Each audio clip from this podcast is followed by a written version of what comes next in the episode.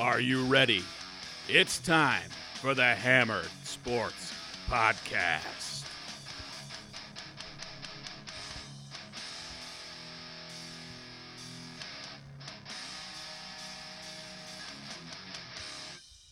You heard it. It is time for the Hammered Sports Podcast. I'm your host, Kevin Gray, here with my co host, Tom Abbey. Hey everyone. About to kick off another week, the post Super Bowl show here tonight. Yes. And uh, we'll do a little celebrating uh, based on some stuff that we had go well last week and some Yeah. things that we didn't go have go so so well. you know, a few things along the way, but I felt pretty good about the weekend as a whole. yeah, I, I I think when we get to it, we did pretty well. Um, one glaring miss, obviously picking we both picked the Chiefs to win, which a Yeah. big big cut. Yeah. No juice.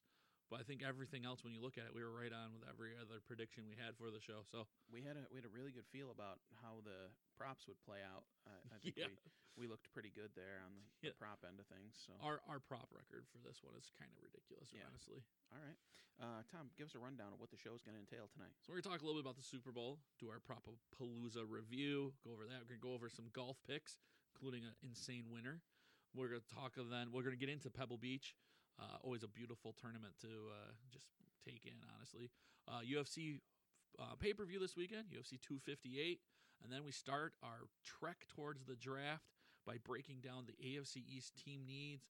We're gonna kind of go over each team, um, a little bit about them, what they need, maybe some areas of uh, to look at in the draft for them. Yeah. and that's that's it. It's it's a shorter kind of show. Hopefully, um, hopefully it's some interesting info for you.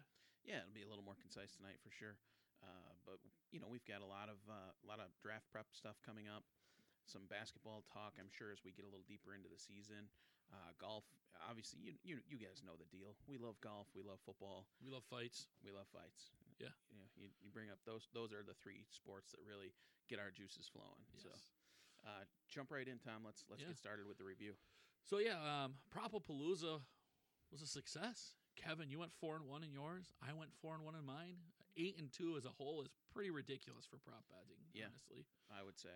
Um, a lot of really good ones. The one I missed was a miscalculation of an injury. I had Edwards Helaire under, and he played and played pretty well. Went way over his number, Yeah, but I think that's not doubting the man's skill. It was expecting him to play a little less, Yeah. especially running the ball. yeah. He he was involved a little bit more than Yeah. than expected. I mean, Yeah. which you know that happens. It, it's hard when you when you misjudge playing time. That that hurts. Um, I, my one loss was Antonio Brown's yardage. He had plenty of looks coming his way. Yeah. but he, he didn't pick up any chunk plays at all. Yeah, I read that the touchdown he had, he ran the wrong route, and. Brady's just kind of knew what he was it, doing. Yeah, It was like, oh, that'll work. yeah. Ridiculous. I don't know. Did they say that it was like supposed to be a jerk route where he was supposed to fake in and then and then go out, or I can't remember. I don't think they said exactly what it was. I think they said he he was running the wrong route, but Brady saw what he was doing, and like recognized. Yeah. Oh, I see what he's doing. Let me get him the ball, yeah, which is it's, it's crazy stuff. I mean, they played together in New England for five weeks, maybe Yeah. six weeks, and and then a few weeks here in Tampa, and they're just like he's able to read them that well. you can't underestimate the ability that Tom Brady has to captain a team and, and lead them in big spots. You know, it's it's very clear that he's the best that's ever done it when it comes to that stuff. Yeah. Uh, by the time it's all said and done, he's going to hold every record, and it, you know it, it may not be within reach. It, Yeah.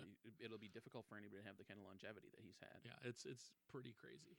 Yeah. So, um, was very happy with the Gronkowski wager Yeah. over over two and a half receptions. That was my favorite play of the week. I said that on the podcast last week.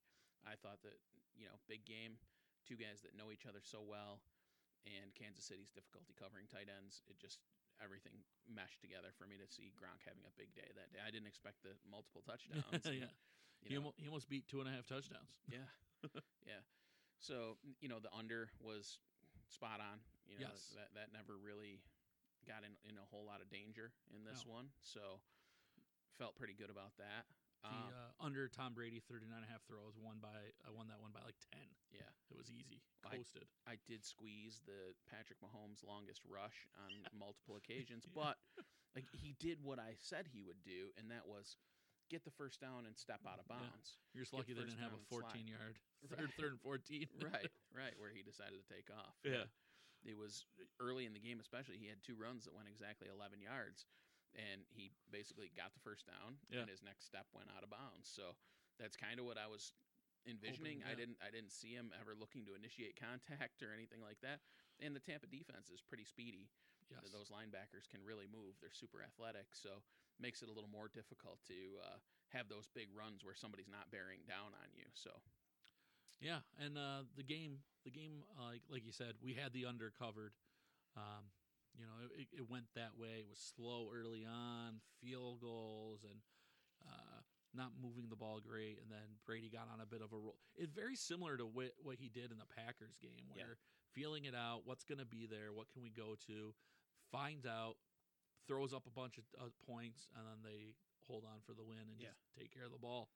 Um, I mean, that's that's what he does. He wins football games. the, I s- mean, the story of the Super Bowl to me was really just how imperative it is to have a pass rush and be able to protect the passer. Yeah. those two things were the difference again in in this game. and get rid of the ball. I, I I think that's one of the things you see with the Packers were coming after Brady with craziness, and he did throw a couple interceptions, but time in time in and again, he's just getting rid of the ball so fast. He knows he reads the defense. He goes, "Okay, you're all coming. This guy's short. I'm going to give him the ball." And they did those long passes. Yeah. like just okay, everything you're blitzing me. There's no safety. I'm going to chuck it up to my guy and see what happens. And they tackled him the one time, and they got the the long first down. For all of Mahomes' unworldly ability, you can't continue to run around and try to make plays. Listen, you you've seen it in your Yeah. quarterback in Buffalo. Uh, he, he when he makes those same decisions and tries to scramble, he's going to pull off some unbelievable, amazing plays Yes. from time to time. But more often than not, it's going to lead to a negative play. And the the thing is, you see it, you saw it with Mahomes, and I've seen it with Josh a few times in certain games. When a quarterback is not trusting the O line, they start backpedaling and running backwards before there really is even pressure. Right. And as soon as you do that, you can pretty much change the channel. The game's Yeah. over.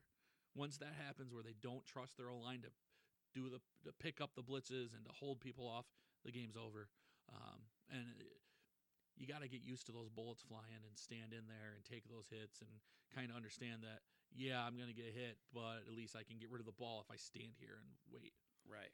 And those those situations are, are just so difficult because I think as a as a football player, you've got these guys bearing down on you so quickly. He only I think he only took one or two sacks. I mean, I know it was later in the game that he was actually sacked for the first time. It was in the third quarter. Yeah. Um and I felt like, "Oh my god, that's the first sack of the game. How can that be?" But it led to errant throws, it led to bad decisions. And then he had guys that didn't make plays when he needed them to. Which, Yeah.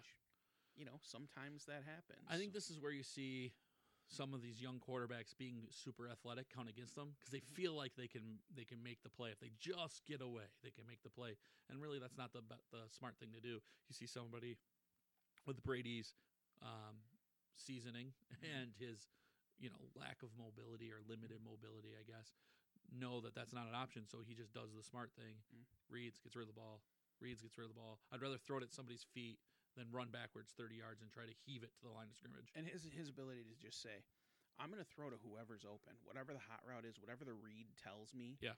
Wherever that dictates that I need to let the ball go, that's where I'm going to let it go.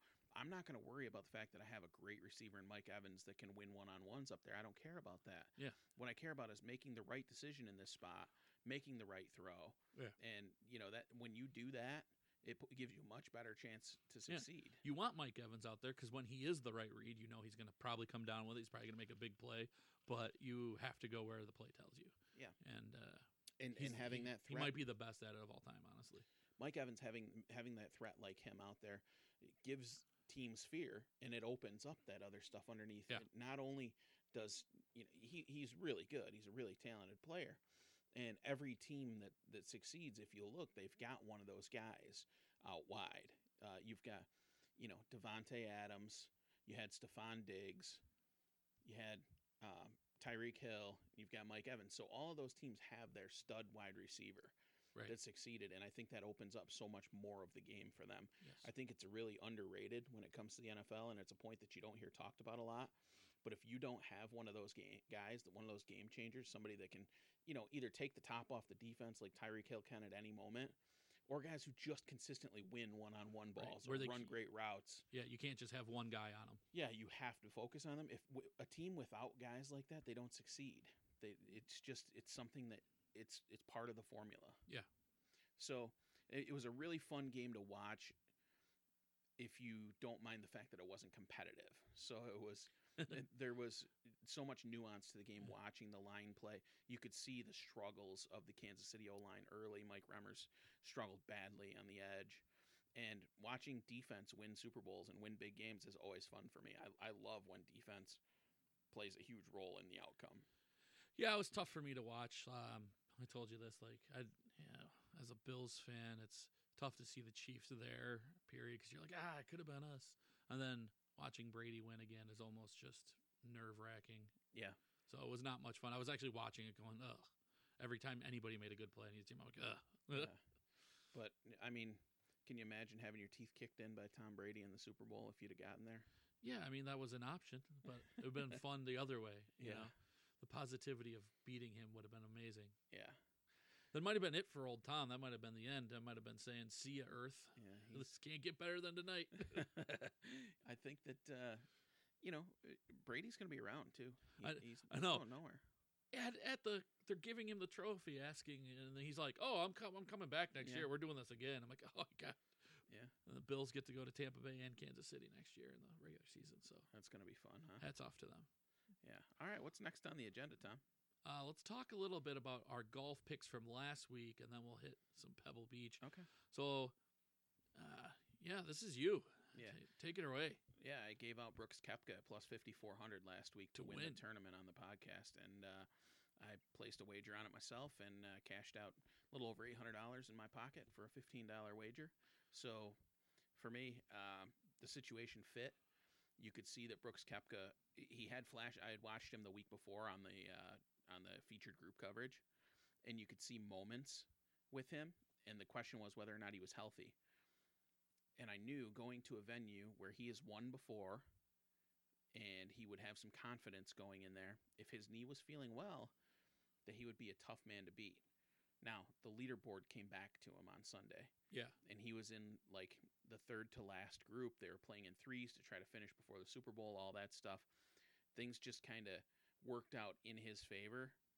But, you know, the clutch chip in on 17 for Eagle. That was nuts, wasn't it? Yeah, I That was absolutely crazy. I have to admit there were some celebratory expletives yelled in my living room at that moment. so it was, I mean, really exciting to watch, and that's two weeks in a row. I didn't give out Patrick Reed the week before, and I feel terrible about it because I liked him, and I ended up wagering on him. So two weeks in a row, I've had the outright winner on my ticket going into the weekend. So I, I, I am just I'm riding a heater in golf, baby. Let's see if we can catch another one this week. Yeah. Um, yeah, I mean, you, if you listened to the podcast last week, Kevin says he he's got Koepka to win. I said, "Ex- that's interesting. I have him in my top 10. Obviously, both hit. Kevin's for a lot more money. Um, but yeah, I mean, we were, we were all over that one, which is nice to see. Usually, if we're both on someone, there's a pretty good odds it's going to work out. Yeah, we well. I, we usually oh, I will say that. when it's a consensus selection, we've had a pretty good track record. So Yes. uh, let's take a look at this week's uh, the Pebble Beach Pro Am, Pebble Beach. AT and T Pebble Beach Pro Am. It, it's marred by a bunch of withdrawals. Uh, people backing out. Dustin Johnson backed out. There were seven, I think, players that withdrew yesterday. Yeah. Uh, the weather's expected to be bad. The greens, I guess, are bumpy. The conditions are, are not great. Welcome to our world, guys. Yeah, the the conditions are not great right now. So you know, let's take a look and see what we can find. Yeah, so uh, there's oh, um I got to bring up the number on the website now, but I do have a few guys I like. Yeah, I, I've got a couple that that stand out to me, and um, there's going to be probably a little bit of a theme to it when you when you hear where I'm going with this. But there is one guy that I also liked here. I'm just trying to see where his odds are at and if he's on the board here. Um, defending champion is Nick Taylor. Uh, he hasn't had a top ten finish since that tournament last year, so uh, this is a defending champion that I'm not going to be any part of. Uh, you, you won't find. Yeah, last year Nick Taylor finishes first. Kevin Streelman four shots back at second. So it really just shows you how awesome Taylor played. And then Phil Mickelson came in third. Uh, Phil likes this course. He's a Yeah, fan. I mean he's he's won here four times I think over the course of the years. So a bit, bit of a fan. yeah, he's he's definitely got some some confidence at this course. And there are some guys right now. You're look. There are a lot of guys that are playing really well that are a little younger that maybe you haven't heard a whole lot of. Um, it looks like it doesn't look like So Kevin, before as we're getting our picks ready, what what traits are you looking? For? Oh no, what traits are you looking for as far as? Uh, I say oh no as I bring it up. I see that the guy I had picked earlier in the week is now listed as the favorite to win, and I don't like that. Um, yeah cross him off. yeah. So you know Pebble Beach historically, it's okay to be a little bit wayward off the tee. It's, Yeah. You know, you generally they're fairly generous fairways, um, and it's it's generally a second shot golf course. You know, for the most part. So we're talking irons. yeah, guys who strike their irons well, and you know that's important. That and in this situation, you've got some guys near the top here. Patrick Cantlay plus six fifty is the favorite now. Yeah, I, I had him. That was the guy. I was like, oh yeah, this, he played well. Not he he sat out last week actually, but he played really well the last time. Yeah. Um, I think he shot a 62 on Saturday. Yeah, So I was all about him coming back, but I don't know what that that dollar amount. yeah. Daniel Berger's at plus twelve hundred. Um, you've got Jason Day at plus fifteen hundred. Jason Day's not playing well enough to be plus fifteen hundred right now. Yeah. I, I just I don't feel that one at all. Um, what I'm looking for, I, I like Paul Casey this week. Um, he's plus sixteen hundred.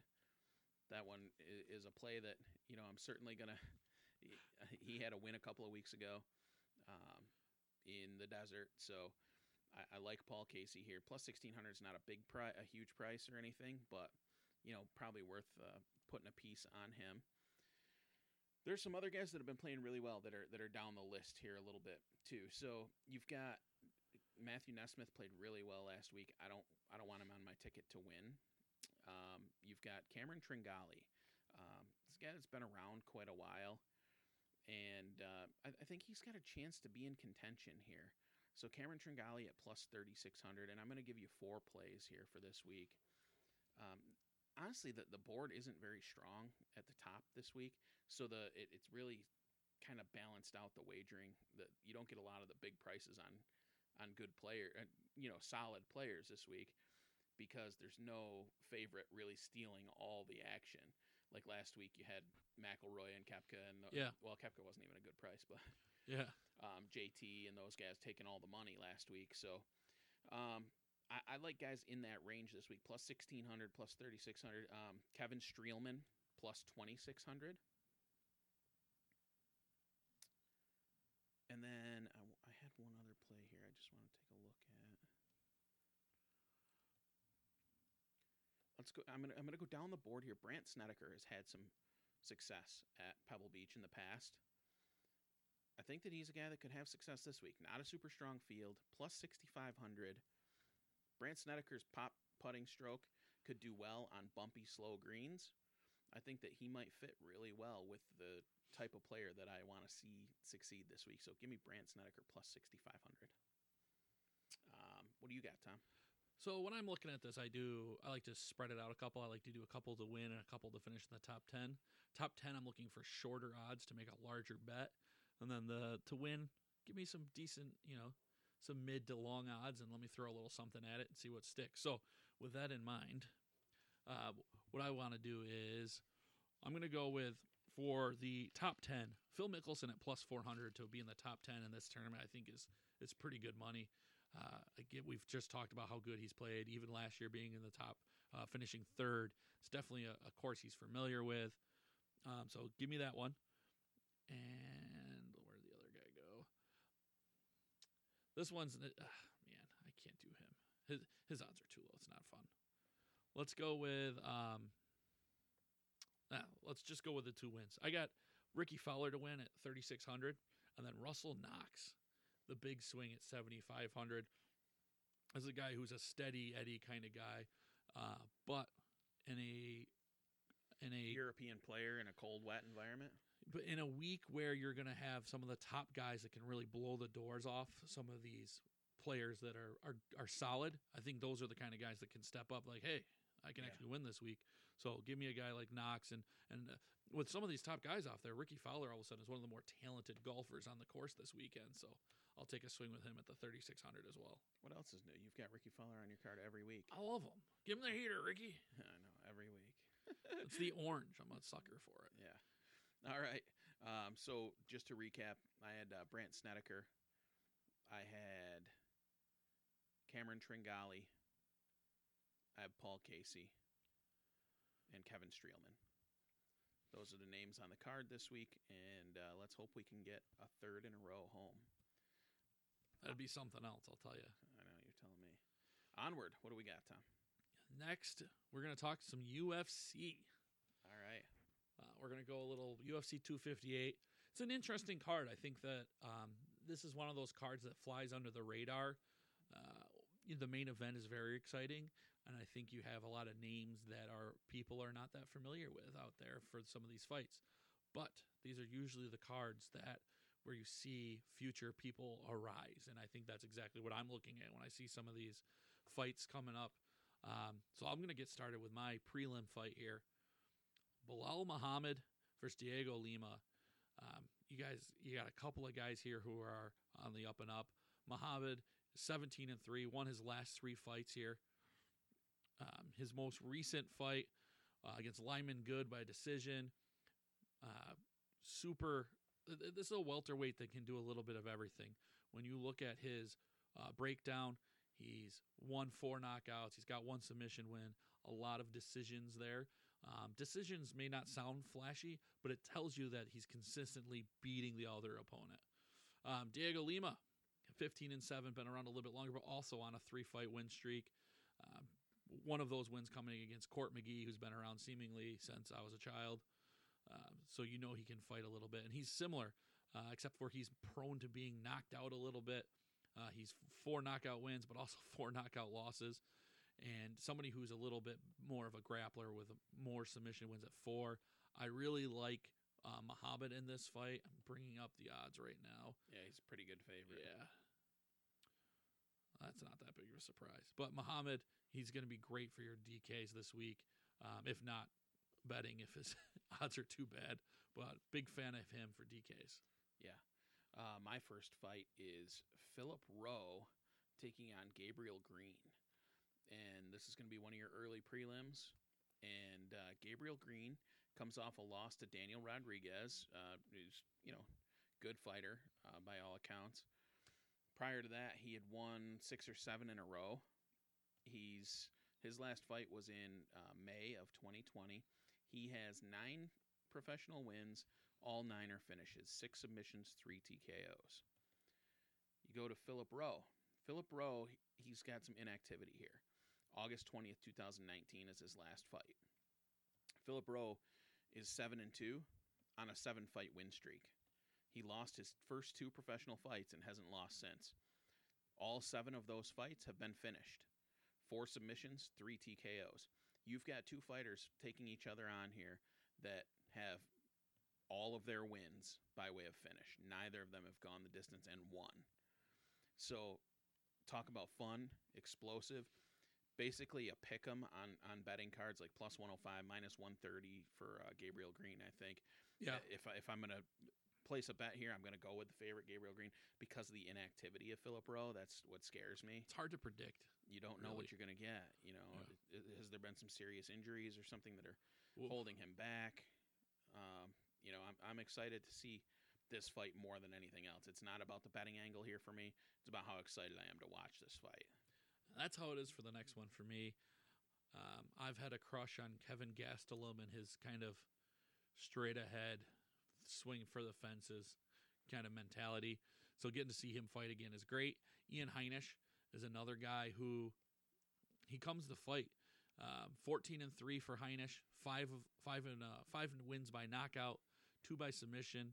Uh, this is a guy who does not like to go see decisions. Um, kind of a mixed bag for him recently. He was a hot uh, commodity after a couple of wins, Antonio Carlos Jr., but then lost twice in a row to Derek Brunson and Omar Akhmedov.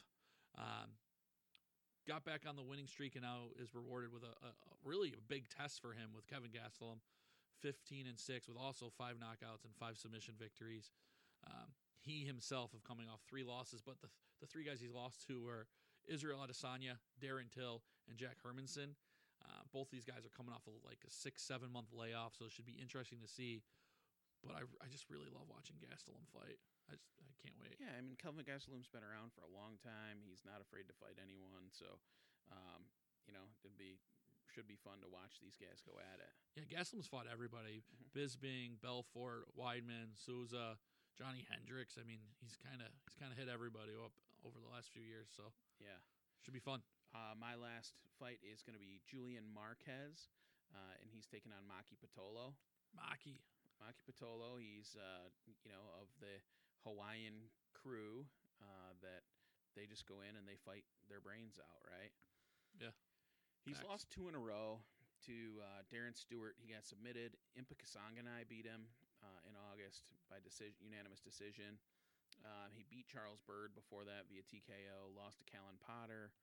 Um, so you know he's had some fights here. He's got some losses, but he's game. He goes out there and he fights hard. Um, be interesting to watch him get in there against Julian Marquez, who's been off since July of 2018 Yeah. when he lost a split decision to Alessio Di Chirico, Di Chirico, however they say it. uh, prior to that, Julian Marquez was on a tear.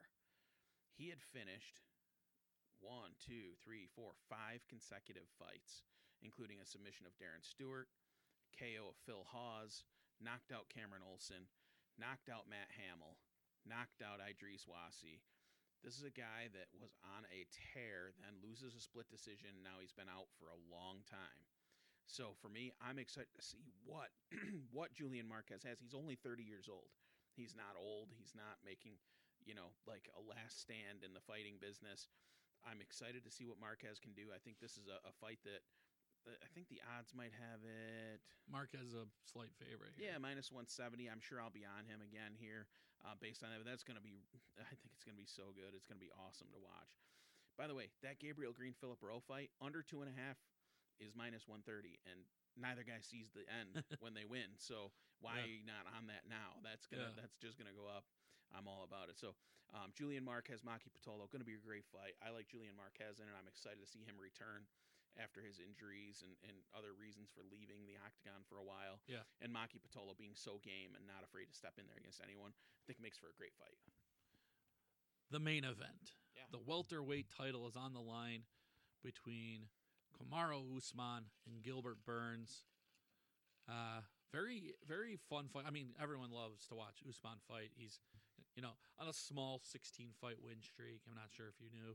Um, 17 and one his career. He's just been just destroying people. It's, it's not even just the wins, but He's dominant in the wins. He's, a lot of people complain saying, you know, he's a he's a stick and move fighter and all Yeah. this stuff. He never gets in trouble, and and it, he doesn't put himself at risk, which is uh, it reminds me of some of what people would say about Floyd Mayweather, where you know uh, he's not really engaging in fights. He pop pop gets out of there, but that's you know longevity, smartness, take the risk out of there. That's kind of what he's doing as well. And then Gilbert Burns is just a, well, one a ball of muscle, Yeah. and just he's, he's crazy in there. He goes right after it. Um, eight submission victories, six knockouts for this guy, a lot of stoppages, Yeah, I mean, he he knocked out Demian Maia uh, last year, which is not easy. no, and uh, then he fought Tyron Woodley in May and was completely dominant in that fight. Controlled him for five rounds. I mean, I think he won five rounds to zero in that fight. Yeah, he made it made it look like Woodley quit at times in that fight, which Yeah. is really strange to see. I love Gilbert Burns. I think he's such a great, well-rounded fighter. I'm going to be so interested to see what he can do against Usman and Usman's ability to, you know, keep. Usman's never been on his back in the MMA in MMA, so he's never been put on his back. He's never been taken down. Now, that's impressive, right? Yeah, It is So Gilbert Burns is going to have to do it with striking to start with. He's going to have to hurt him first. mix it up. But Gilbert Burns is also a huge Brazilian Jiu Jitsu black belt. He's, Yeah. he's super, super gifted at this stuff. And if anybody can do it, if anybody can get him down, it's going to be somebody like Gilbert Burns because Burns is stronger than Usman, too. So you've got those things working. We'll see if Usman's technique and his ability can keep him off. I, I, I can't wait to watch this fight. Gilbert Burns is plus 225 or 220 or so in this fight. So um, I think the fight's closer than that. Yeah, it's funny when you're scrolling through all the fight stats for Usman on the UFC website. It goes to takedown defense, 100%. percent it's just it's it catches the eye as you're going through. You're like 50%, 37%, 100. How does that happen? Yeah. Oh, that's how he's never been taken down. Um, and and Usman likes to use the takedowns as well. He's one of those guys who's figured out like, hey, if it gets to a minute left and it's a fairly even round, let me steal it by getting Yeah. a takedown and kind of riding out the last minute. And he uses that to his advantage. Um, I think the fun thing about this fight is you're not going to see anyone gas. You're not going to see anyone do any of that. There's no risk of that. These these two could go all night, honestly. He better be very careful about sticking that head down there to try and take down Gilbert Burns. I, I mean, this one should be a fun little chess match to kind of see, and also a fight that we not, didn't really talk about, but that's crazy. It's on here is Jim Miller and Bobby Green. Oh yeah, That should be a. F- if you're looking for just a fun fight, yeah. a couple of guys that are gonna mix it up and make it a very entertaining. That's gonna be up there. That's what makes this card so good. There are a lot of really interesting fights to watch. Yeah. Stylistically, there are good matchups, and you know the main event I'm super excited about. So I, I Yeah. can't wait to, to tune into this one. And you also have a um, some of the ladies getting down. Maycee Barber and Alexa Grasso, both super talented. Um, they call Maycee Barber the future for a reason. She's really got a Yeah. up and coming kind of star in the making here. A big test with Grasso to see if she can kind of get over some of the veterans. All right. So uh, Tom and I are going to take a quick step away here, and then we'll be back. What do we got left on the agenda? Tom? AFC East team needs. All right, we'll be back to talk a little AFC East football right after this brief break. And we return now from our brief hiatus. It was a little longer on our end than that, you know, Then, uh, two second pause that you guys heard. But uh, let's talk about the AFC East, Tom. Well, that's we're going to start with the Buffalo Bills, and uh, you know the way we kind of want to do this is just go over, you know, as we're looking through the positions and we're looking at like their free agents, things like that, and knowing the teams, you know, what the areas of need are. And the reason this is part of our draft prep is you can't mock a draft if you don't know what the team should be looking at, right? So you kind of have to do the roster evaluation first, and then start, you know, grading your your uh, draft picks out and seeing where they fit. Yeah. Um, Bills. Let's talk offense for the Bills. I think some fairly obvious things pop out as we're looking, and that's the offensive line. Yeah, they don't have a lot left. No, I, you'd say about half the offensive line is going to be a free agent. At tackle, Ty Nsekhe and Daryl Williams, both free agents. And in the interior, Jon Feliciano, Brian Winters, and Ike Boettger, um, all free agents. So Yeah. So I mean, you've got Mitch Morse returning, presumably if he doesn't retire. Yeah. Uh, Cody Ford, uh, Dion Dawkins, and Ryan Bates, who must have been practice squad, or you know, up and down kind of guy. yeah, up and down. So you know, y- you have uh, You have- Dion Dawkins is your your steady rock on the team. Really, you're really going to need to fill depth here as well. So you may re-sign one or two of these guys. Daryl Williams, with the way he performed this year, I think certainly deserves a look. It depends on how big his contract offers come in, Yes. uh, because he deserves to look in free agency as well with the performance that he put on at Yeah. right tackle this year. Yeah, he really stepped up. I mean, they signed him hoping to to maybe back up Ty Nsekhe and Cody Ford at right tackle, and ended up taking the job from them before the season started, which is kind of it's If- impressive. if you see a slide in some of the better offensive line uh, prospects in this draft, it wouldn't surprise me to see Buffalo jump on one at the end of the Yeah. first round. But right now, it, it with the way things are mocking out, it doesn't look like you're going to get somebody like Alijah Vera Tucker or somebody from the interior line to fall that far. Yeah. Um, so that that's where the fun of mock drafts come in because that is one position to target offensive line. You'll see as uh, something that the Bills should be Yeah. looking for. They'll definitely. I mean, I think they have to address it at some point in the draft. They need to get younger here. I mean, as we're talking about, Morse is talking about retiring. Dawkins is, you know, he's still in the prime of his career, but that's really it at this point that you Yeah. can count on. Those are the only two guys that you can pencil in, know what you're going to get. So the other free agents are all veterans. You got to bring in some some youth here. I think they did that a couple years ago with Cody Ford. I think they need to do that again. If it's early, great. If not, you still have to You have to use some of those mid round picks to get some depth in here. Now the other thing that you're going to look at For is cheap. what position can you do you need to upgrade at despite who you're going to be losing? Um, where do you need to upgrade? Who who can you let go or push down your depth chart and find an upgrade for? So you know you've got guys on here, particularly on the interior defensive line. Yeah. Vernon Butler and Quentin Jefferson. You can basically walk away without losing a whole lot. Yeah, I think those those, were structured specifically for this, right? Yeah. We, we want you on the team this year. Last year, we got some guys to replace. Star Lotulelei wasn't coming back. He opted Mm-hmm. out. Um, you know, you you lost Jordan Phillips, Shaq Lawson. You needed something, but uh, an opt out basically this year. you save about 13 million on the cap by letting those two guys walk. Uh, you can pursue someone in free agency, or you can use that money at the offensive line position, Yeah. or um, edge rusher also probably needs to be addressed. Um, the good thing is you free agency shakes itself out as such that you know where you need to target and, and allocate that money. Are you going to need to replace Matt Milano? That's a huge question mark in Buffalo. Yeah. Are you do you decide just to shift that money to Matt Milano from letting those interior defensive linemen go and then draft a couple guys?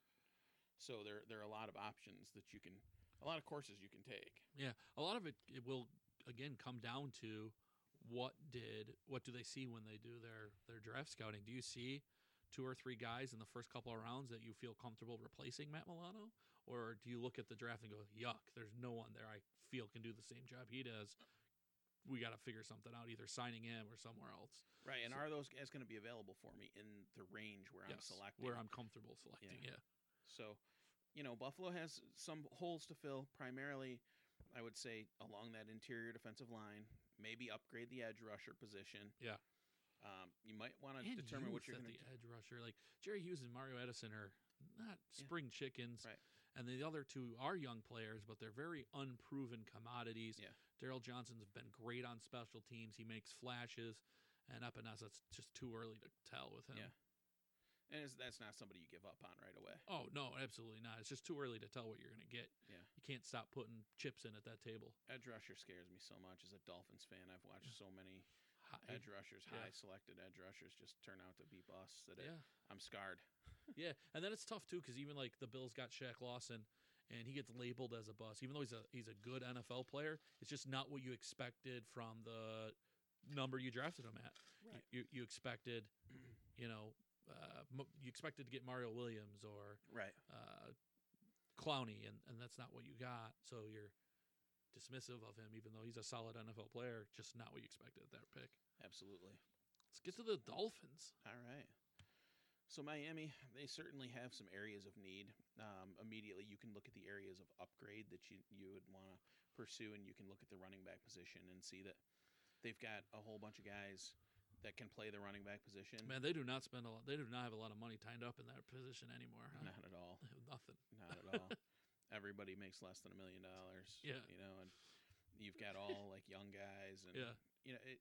Listen, it, it's not a position they've invested in, and it became evident this year at Yeah. times that they hadn't invested in that position. So um, Matt Breida didn't work out. Jordan Howard didn't work out. Yeah. But they weren't tied to those guys long term, so it's okay. It's not a big Exactly. deal. Um, Definitely need a quarterback. need to add a quarterback. You've got Tua, who is going to be on the roster, and barring some kind of crazy trade. We failed Um, to mention that for Buffalo, but that's probably something they need too with Barkley coming off.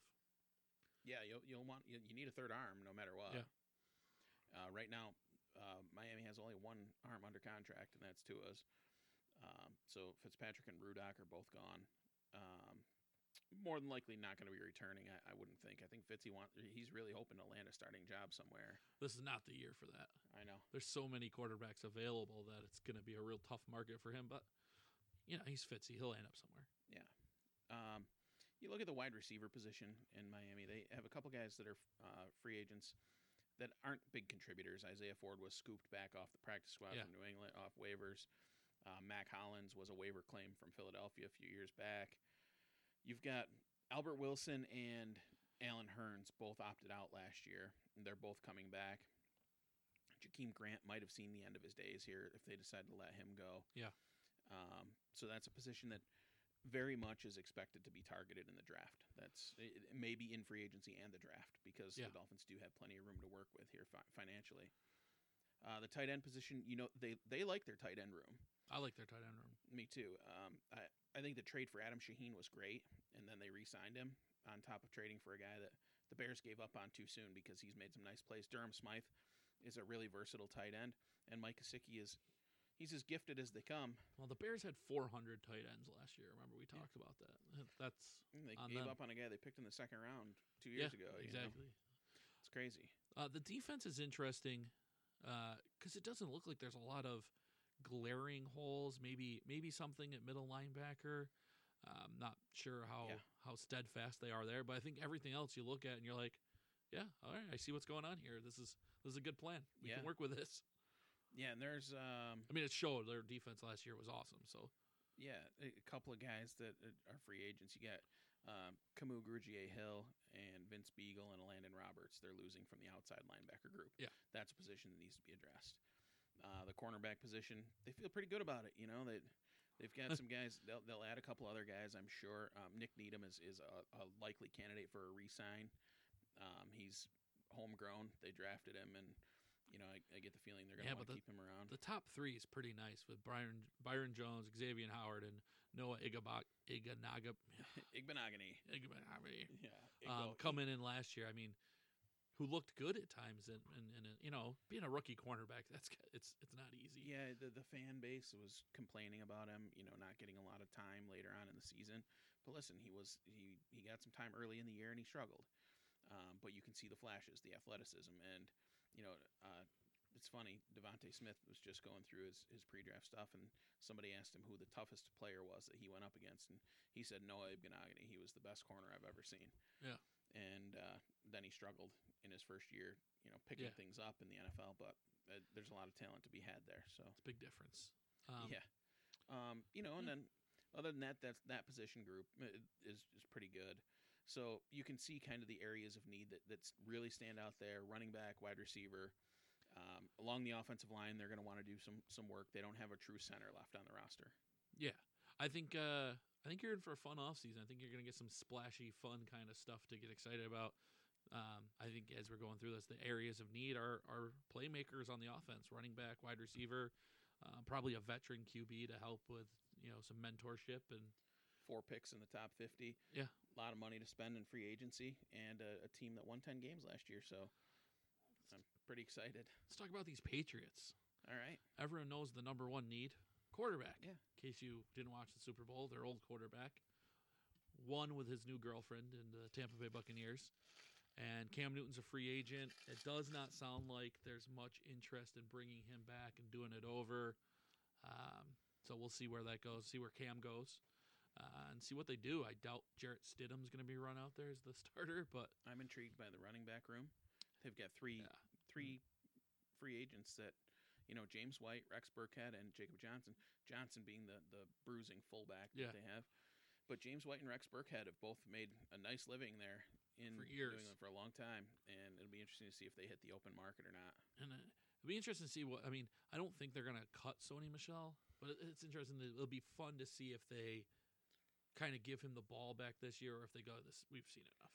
I kind of like I kind of like their their running back room with Michel, Damien Harris, and J.J. Taylor. I think you've got three backs that complement each other pretty And well. Bolden's not. He's a nice little complimentary Yeah. piece as well. Yeah. I like him. But yeah, but again, there, there's nothing. This is a team that when you look at their roster, they got some nice guys on it on offense, but there's no real playmaker that scares you when you play this team right No. now. There's nobody that you're like, oh, we got to watch out for. I mean, Julian Edelman, he's he's getting up there. Yeah, he's long in the tooth. And then after that, with N'Keal Harry, Jacoby He's- Myers. I yeah, mean, N'Keal Harry's never del- developed. Matthew Slater's a stud special teams yeah, player, but he does nothing. player. Um, Gunnar Olszewski is another special teams guy. Jakobi Meyers has made some nice plays. Yeah. Um, but you know, man, they've they've got to find somebody at wide receiver. And they invested heavily into the tight end, trying to find some of that old glory where they were really good with that. Yeah. Remains to be seen. Tight end, I think, is another one of those positions where I feel like you see flashes at least right away, and I'm not sure we saw that with any of these guys last year. yeah, you've got Dalton Keene and and uh, Devin As- Asiasi. Asi Asi. Yeah. Uh, those two guys were both early draft picks, and Ryan Izzo was the leading tight end on the roster. Yeah. Um, you know, offensive line, I think they've got a lot coming back. Yeah. You know, you get back some uh, some guys that weren't around due to injury or opt out or whatever. Um, but Joe Thuney is a free agent again. They they had franchise tagged him last year. They've got to decide what they're going to do there. Are they going to re-sign him? David he's gonna- Andrews is also a free agent this year. yeah, yeah, and and Thuney's a guy that is going to be highly sought after if he hits the free agent market. Yeah. So, um, defensively, I think they're in pretty good shape on defense. You Probably know, need an edge. yeah, could could probably use a little more help there. But yeah. I mean, when some of these guys coming back, they're they're gonna be all. Yeah, you get, Hightower's back. Yep. Uh, Gilmore, Jonathan Jones, Joejuan Williams. Um, those guys are all in the cornerbacks, and J.C. Jackson, by all accounts, he'll probably be back. I would Yeah. think that that'll be a priority for them. McCourty and Chung will be back at safeties, and uh, Kyle Dugger did well for himself. got He'll play- yeah. He'll play a hybrid linebacker safety position. Yeah. So I mean, once again, the if everything's back to the way it should be, the Patriots secondary is gonna be scary again. Yeah. So you know, expect some of their their changes will be on the offensive side of the ball. I have to believe. Yeah, I think we'll see some weapons, and I think we'll see maybe some O line depth later on, but quarterback and some weapons for that offense. Let's talk about the New York Football Jets. The New York Football Jets are going to be a lot of fun to talk about throughout this process because of the question mark that is Sam Darnold. Will they? Won't they? That's the thing. Um, Who knows? Yeah, exactly, and that that's why it'll be fun to talk about kind of all Yeah. off season. Uh, we may not know up until the draft. It may not be, Yeah. you know, when they're on the clock. We may we we may find out what the answer is.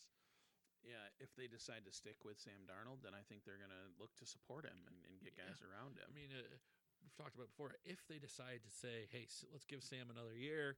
Let's try to give him better than he's had," I think they're in a good position to do that. You trade out of where you're at, where you're drafting it to. You don't have to trade that far back, but you get you pick up some more picks to help uh, build around him. I don't like their offense, you know, as a No. whole.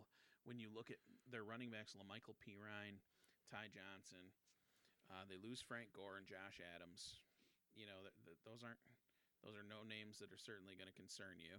No, And then their receiver position, Jamison Crowder, he's an 11.3 million hit against the Cavs. eleven million dollar slot receiver. Yeah, they can save 11, well, 10. 10.2 million, 10.3 million by letting him go. And then the rest are Denzel Mims, who has a bright future. Braxton Berrios got a lot of time this year. Doctson never really appeared. You No. know, came into anything. Then you've got a lot of names that nobody's going to know. Yeah, Lawrence Cager. yeah. Yeah. Manessa Bailey. I mean, Jaleel Scott, DJ Montgomery. So, you know, a bunch of bunch of names you haven't heard I think of. when we get to the offensive line, you see a little bit of the same thing. I think you have some guys that you like that are in spots. I think you overpaid George Fant, so you're kind of stuck with him now. Uh, Mekhi Becton is uh, up and coming tackle. He's a I think stud. He's going yeah. to be he's to be the best left tackle in the league for a while. It looks like. And then on the interior, you know, Connor McGovern's expensive. Alex Lewis, you're spending a lot of money on. Um, so I feel like they have, they feel like they have to have their pieces in Yeah. place here. Not a lot of room to to maneuver. So, and then the Their edge rushers, they need to make some upgrades there. Yeah, Interior D line, you've got Quinnen Williams and uh, Foley Fatukasi. Um, that's it. yeah, so they're going to need some some more players there. Um, outside linebacker Bryce Huff, Jordan Jenkins is a free agent. And Mosley's back, so Mosley's back. you're good at You middle lose Nev- linebacker. Neville Hewitt, you lose. Um, and the corners. I mean, Bryce Hall was a rookie last year. You got beat up on too. Yeah. um, Lamar Jackson was a rookie last year. This uh this secondary really took their lumps this last season, and it's kind of tough to say. Defense. So, so let me get a little preaching here. Defenses are a team game. If your front seven's not doing anything, the secondary is going to look like crap. Yeah. If your secondary's playing like crap, the front seven looks like crap because they can't get don't have time to get to the passer. It's a team sport, especially on the defensive side. So it's tough to pin all the blame on the secondary, but they were rough last year. Yeah, the entire roster is in need of a major overhaul. Yeah. and uh, I have a lot of faith in Robert Saleh, but they're going to need to take some of that capital in the draft that they have and hit with it. Yeah. They're going to need to hit with it. They're going to need to do a good job with the salary cap. You know, let some of these guys that are higher priced go. Build around youth guys. pick up some free agents that make sense. Listen, George Fant at 9.3 million or cut him and take a two million two million dollar hit. I think you let George Fant walk and you find a young guy to plug in there. Yeah. You know, You're not winning anything next season. no. So this is a it, they're going to need a retool, and there are some promising pieces on the team. But the most promising piece to me is wearing that headset on the sideline. That's Robert Saleh and the Yeah. environment that he can create. So, and Mekhi Becton, I, I, I'd be remiss if I don't talk about him as the biggest piece that they have. right Quinnen. Williams was really good when I saw Yeah. him last year. I didn't see a lot of Jets games. I obviously saw him play the Bills twice. Uh, saw him once or twice more. But Quinnen Williams every game was just making plays. They're getting their butts whipped all over the place, and he's still making plays. I was very impressed with him. I uh, I had a buddy text me earlier today about a player on the Jets and was wondering, you know, what I saw of him this year, and I was like, dude, I tuned out every time the Jets came on the TV. Who wants to watch that? Yeah. like it was brutal for a Yeah. big portion of the season. What player? He was asking about a former player, Oh. and he was like, "What do you know about him?" So he wanted to know how Demario Davis was when he played for Yeah. the Jets. So, um, you know, I was like, I didn't see him. Couldn't tell you. know. I have no idea. I didn't even realize he was playing for that. I, thought, I mean, he thought he spent the whole season on the Saints. I, I, I honestly couldn't tell you because I didn't even look it up. But I, that's how little of the Jets I watched Yeah. this year. So, um, yeah, that'll be it for this week, right, Tom? Yeah, that's it. Uh, and we'll be back next week. We're gonna have a, some more UFC. We got a heavyweight showdown next weekend. Yeah. We're gonna talk a little bit about the Genesis Open and the AFC West needs. Same kind of roster breakdown as we steady Eddie move closer to that draft. Yeah, and um, at some point here, we'll start positional um, breakdowns in the draft and uh, give you guys some details on position groups as we work towards you know some of the prospects that we really like Yeah. uh, in this draft. I'm consuming as much draft content as humanly possible right now. So um, look forward to coming back next week, and uh, we'll catch you guys all then. Yep.